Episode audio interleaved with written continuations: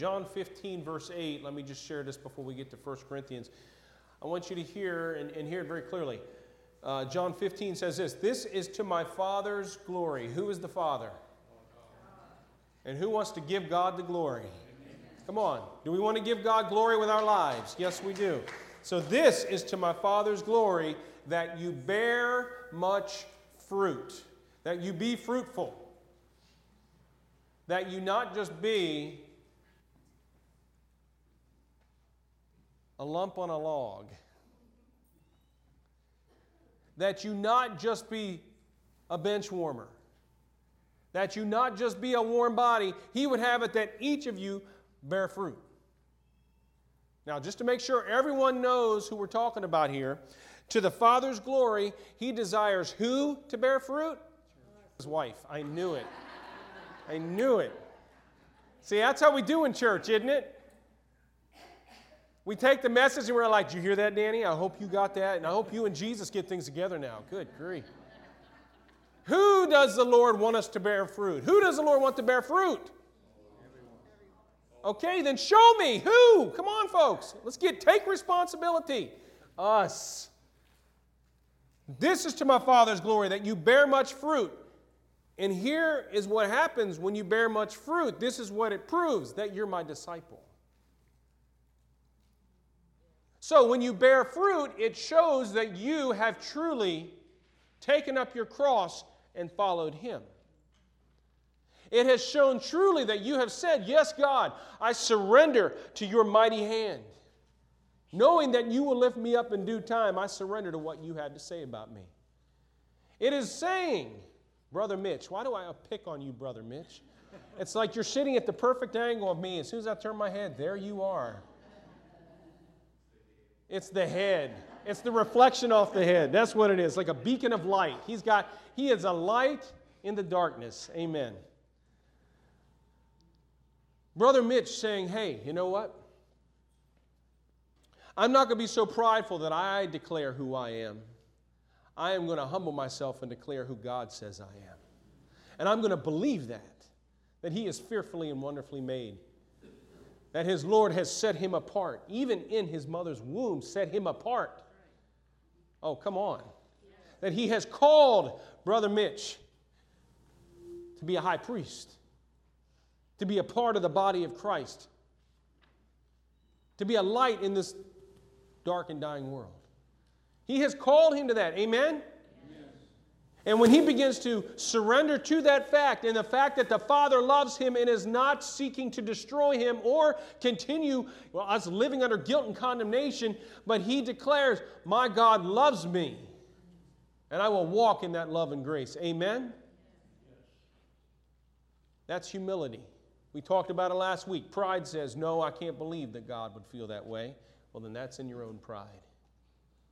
Because I already know what my Father says about me. What does the Father say about you, Kim? What does the Father say about you, Sarah? What does the Father say about you, Frankie? What does the Father say about you? Yes. See, that's where we got to start. And then he says, Hey, I love you so much. I want you to get out there and bear fruit. And what that's going to be is proof to show me that you have believed what I say about you and you have chosen to surrender to me and be my follower and, and follow me. Amen?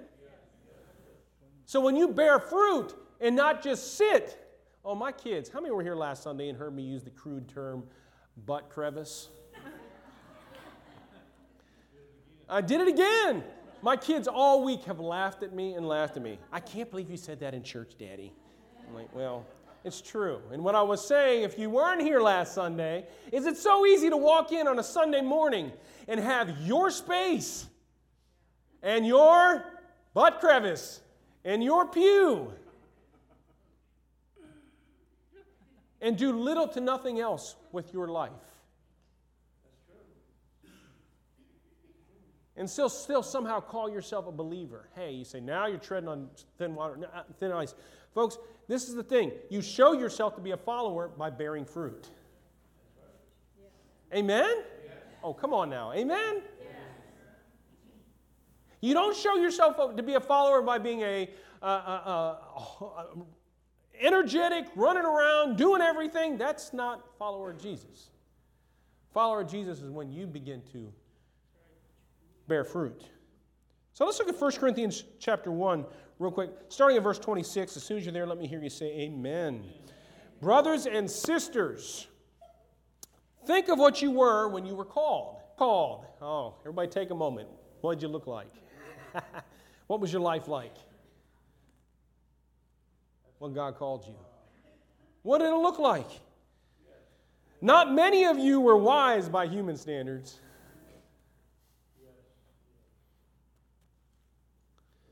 Not many were influential. Not many were of noble birth. And I love this. I underlined this a long time ago and put a big smiley face and an arrow pointing at me. But God chose the foolish things of the world to shame the wise. God chose the weak things of the world to shame the strong. God chose the lowly things of the world and the despised things and the things that are not to nullify the things that are, so that no one may boast before him. It is because of him that you are in Christ Jesus, who has become for us wisdom from God. That is our righteousness, holiness, and redemption. Therefore, as it is written, let the one who boasts boast in the Lord. How many sit here declaring, God, when he called me, my life was a mess? Yeah. Now, it might have looked good to everybody else, but I know what was going on inside. And if nothing else, I was headed for hell. That's a mess. Right? My life was broken. My life was shot. And it was filled with pride because I believed what everyone else said. And I believed what I said was important, but I never believed what the Lord had to say about who. Who's with me right now? Amen. I can't tell you're in this slumber phase, and I'm just trying to really work through this. I need to know you're with me a little bit. God has declared us his own. So he says, I'm going to take somebody foolish like Chrissy. I've been saving that all week. No, I'm just saying. I'm going to take someone foolish. I'm going to take someone that looks a mess according to the world. I'm going to take somebody that's despised by the world and I'm going to totally use them in a mighty way where I get the glory and it's to their good. I'm going to use them. That's what I want to do.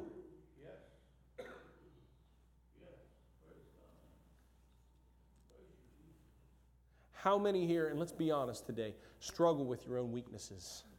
The stuff that makes you look like, you know, what do people think about me? And there are a lot of guys, especially a lot of men that I hear, I don't care what people think. Yeah. That right there tells me you do. Sorry. I've worked with far too many people to not see that. We do. We struggle with our weakness. And how many in their past or even in their present are still trying to make themselves better? Come on. Make their weaknesses better. Well, let me just say one thing to you. That life that you keep trying to make better, isn't even the life you're supposed to be living in the first place. That life's supposed to be dead. Because you're a new creation in Christ. You're a new creature in Christ, according to 2 Corinthians 5.17. That old life, stop trying to scotch tape it together. It's no good. It's supposed to be dead. Toss it. Oh, last night the old life reared up in me. I tell you what. Every once in a while, and, and I hope there's somebody else out there that can relate a little bit. I have this thing where once in a blue moon, my wife says, How often? So once in a blue moon, and I'm sticking to it. I hit about 8, 8.30, and I don't want nobody, no, nobody mess with me. I'm tired, I'm sleepy, and I still got a lot of work to do. So don't even come up in my grill. And of course, when you have a family of eight, the Lord uses that to teach you that you need to get over yourself very quickly. Amen? So last night, I sat there, and that old Dave, wanting to be his own self, leave me alone. Don't you know I'm preparing for a message in the morning? Finally, I looked at the kids and I said, You know what, guys? I want to tell you right now. You're going to hear it in the morning. But I'll tell you now this isn't you. This is me letting something raise up in me. So my wife was, we crawled into bed last night. She said, Well, I suppose you'll be apologizing in the morning.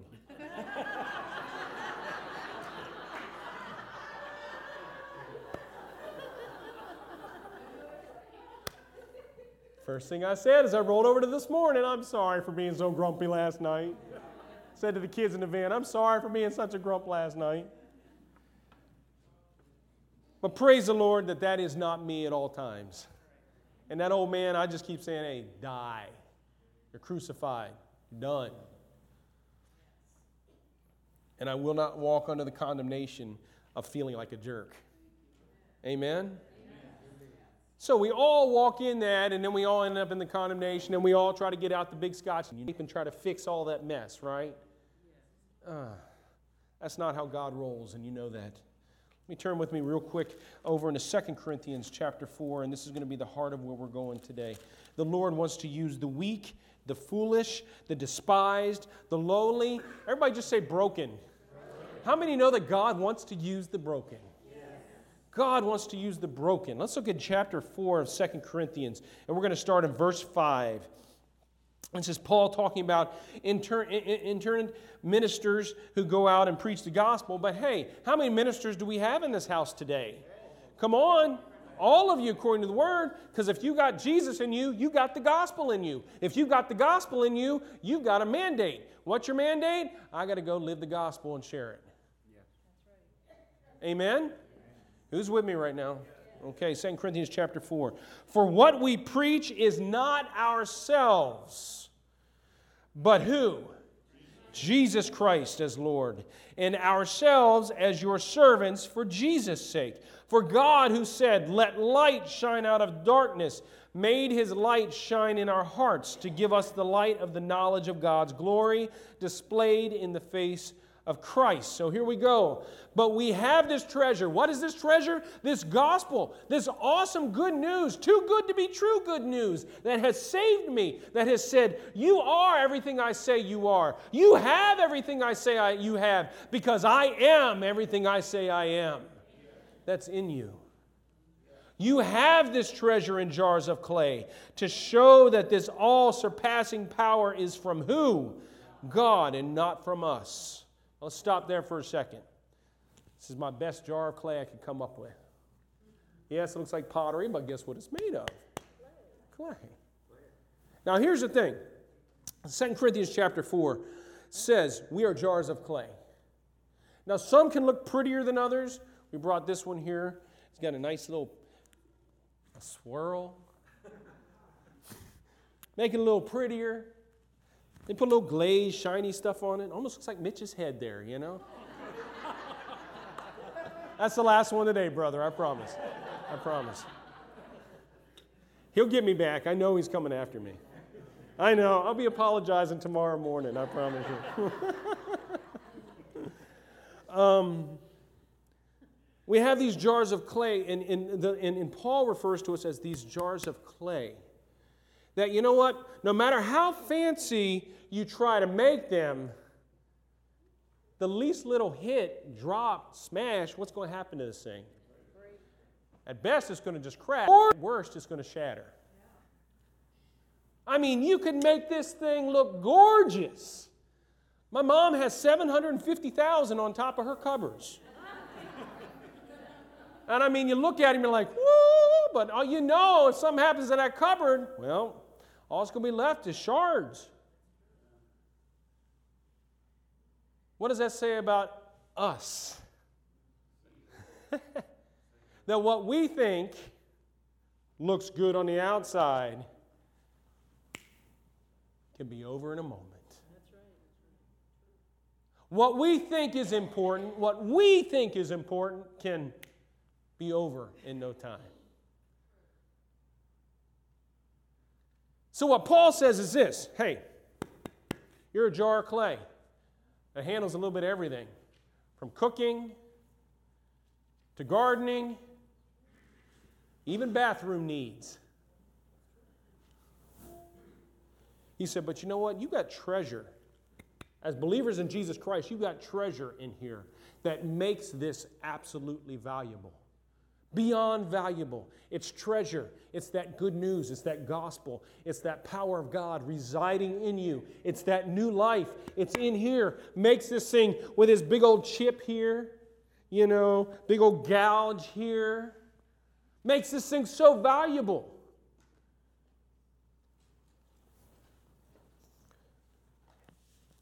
But how many of us get concerned with the big chip right here? How many people get concerned about the gouge here? And I'm not just talking on here, I'm talking about your own life. How many get consumed with that? AKA, Lord, you want me to go talk to that person? What if they don't want to hear it? What if they reject me?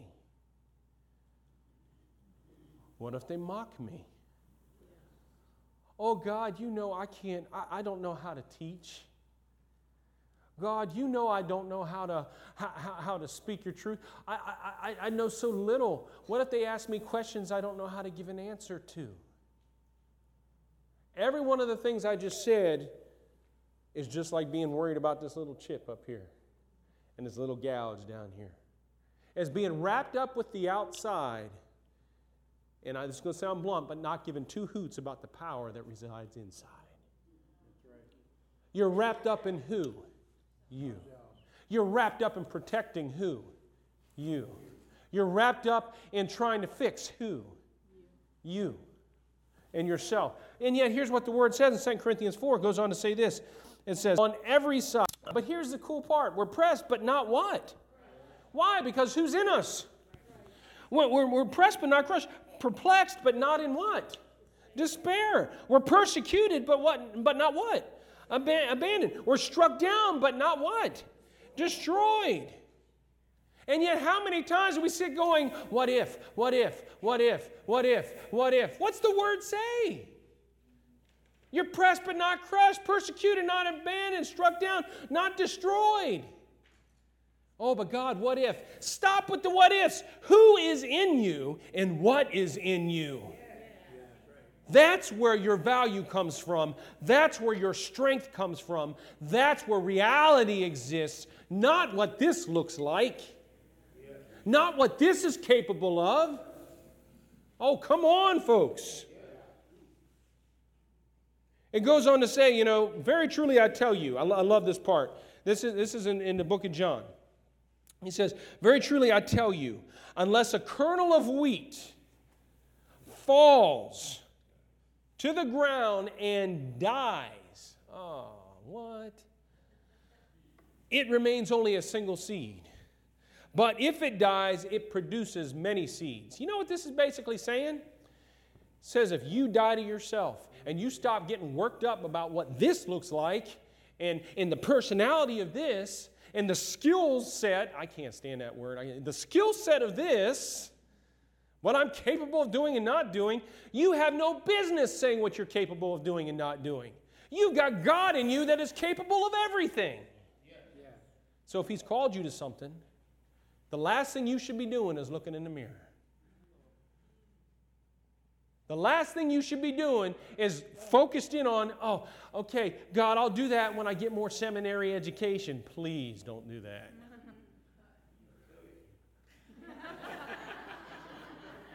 That's why we keep him on staff, just for the one liners. I'm not bashing education, I'm not. But I'm saying we can't rely on that. Because who is our who is our guide? Who is our teacher? The Holy Spirit. That's first. Now, if God calls you to seminary or whatnot, hey, do it. But knowing that your teacher is Holy Spirit. But the bottom line is this Lord, I've got to surrender to what it is you say about me and not what I think about me. So that when I you call me to something, I'm not going to sit around wondering if I can do it or not. Do you know what? Can I just say one thing to you? How many remember the story of Jonah? How many know Jonah got called?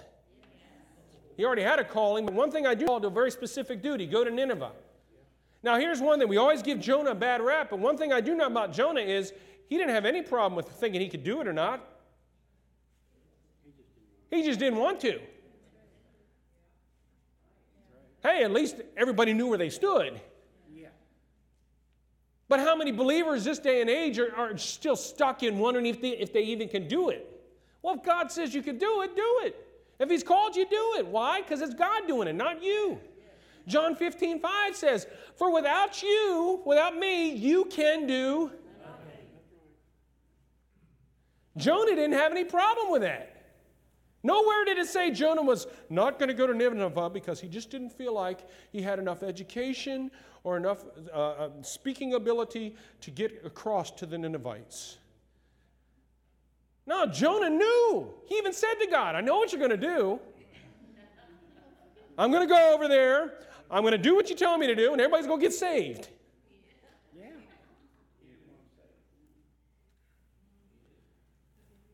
Now, how many know that God wants you guys to live that way? You know what I mean? Susan McDaniel, you're being called to China. God, how am I going to do that? You're not. Right? God is. Frida Weaver, you're called to open a Christian preschool.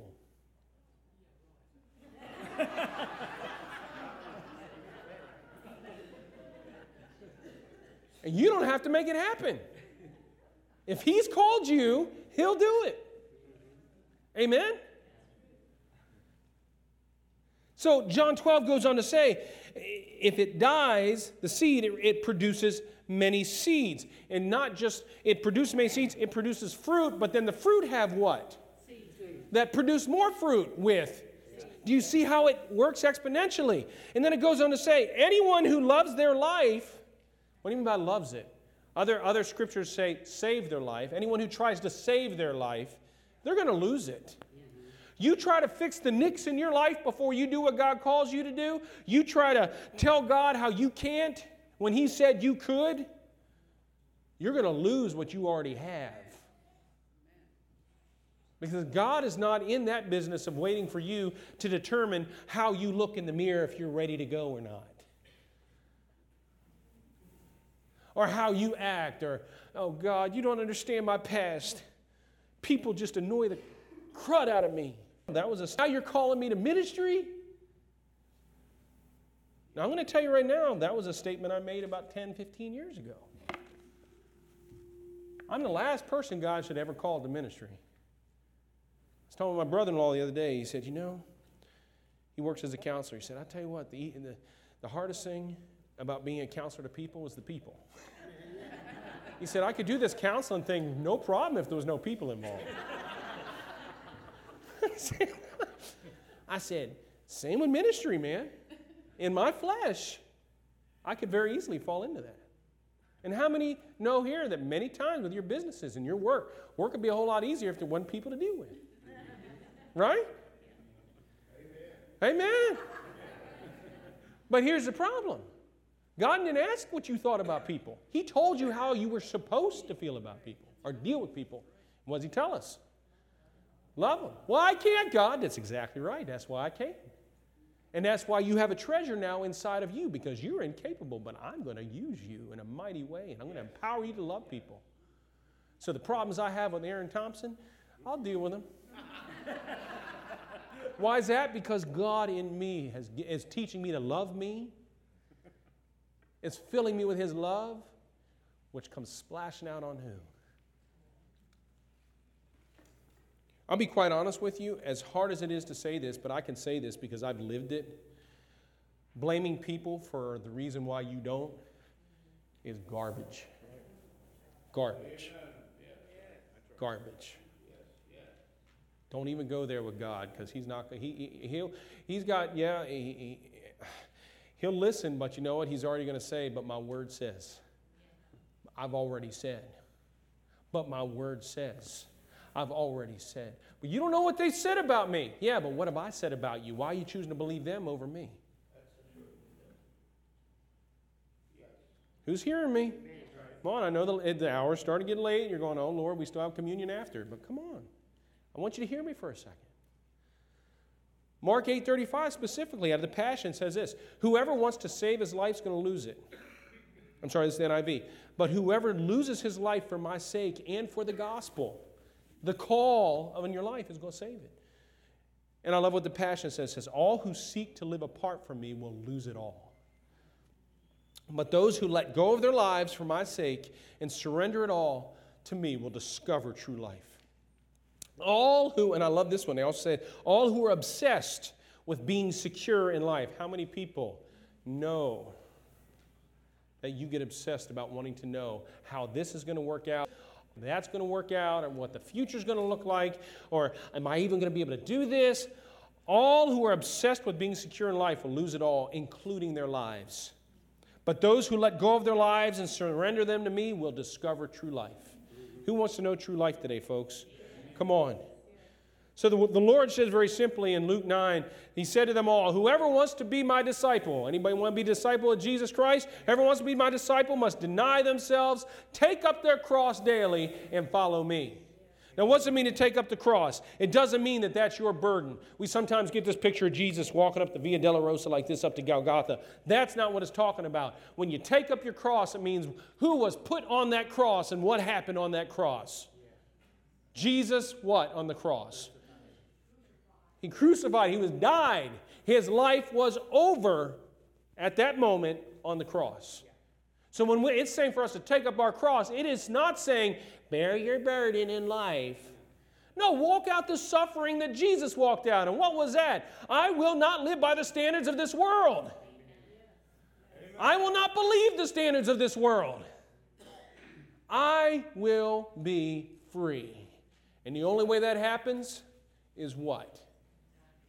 Die to yourself.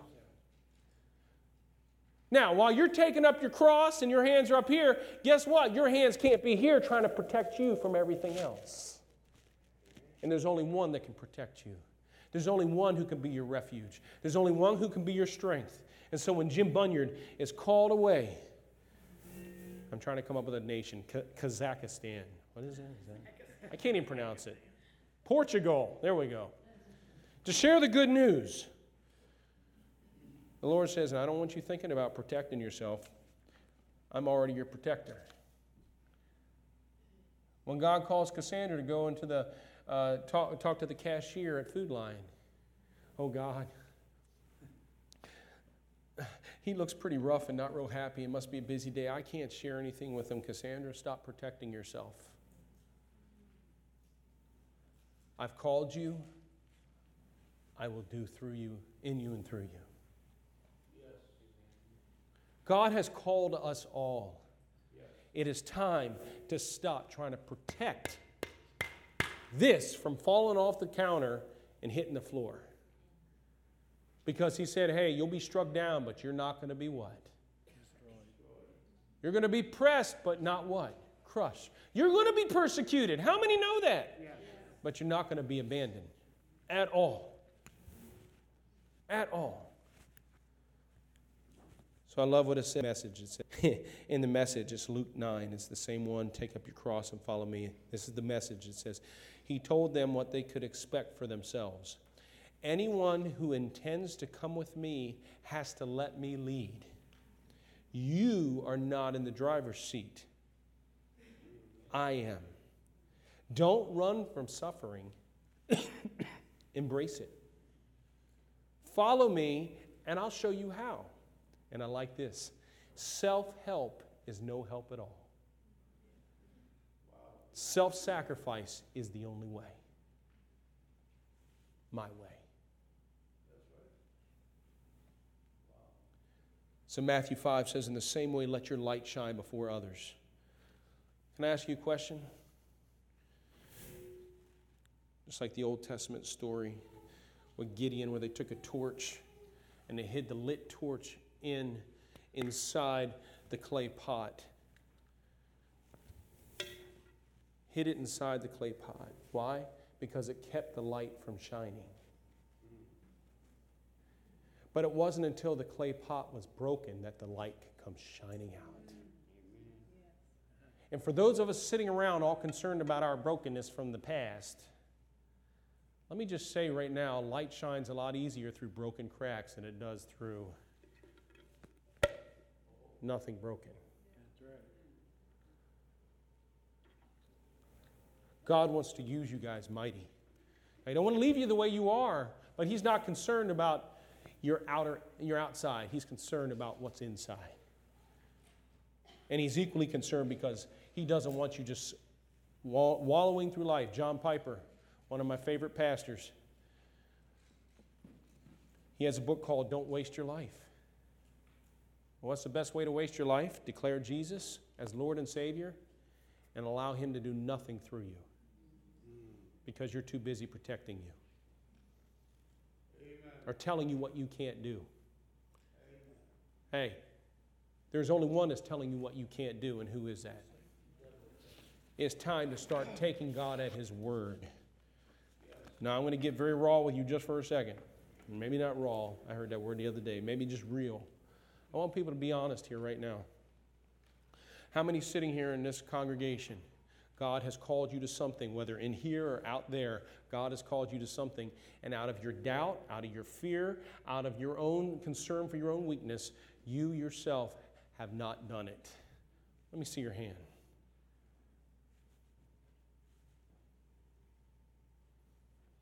Time has come. The Lord's saying, No more. Take up your cross and follow me, and I'll take you up and take it with me. Amen. Lord, keep doing that in us right now. There are people here who have been called uh, preachers, teachers, evangelists. Lord, you've been called uh, to do miraculous things. You, you, God, you want to use people in healing. You want to use people, words of knowledge. We see them in not only in Ephesians, but we also see them in 1 Corinthians. Lord, we just see all sorts of things callings, gifts that you give people, and callings that God, you send people out to other nations, across the street, in grocery stores, at work, at school. You see it, Lord. God, we cannot let the rest of the world not know you out of the self preservation. God, you are our rock and our foundation, and we stand firm on you. Thank you, Jesus, for continuing to open our hearts.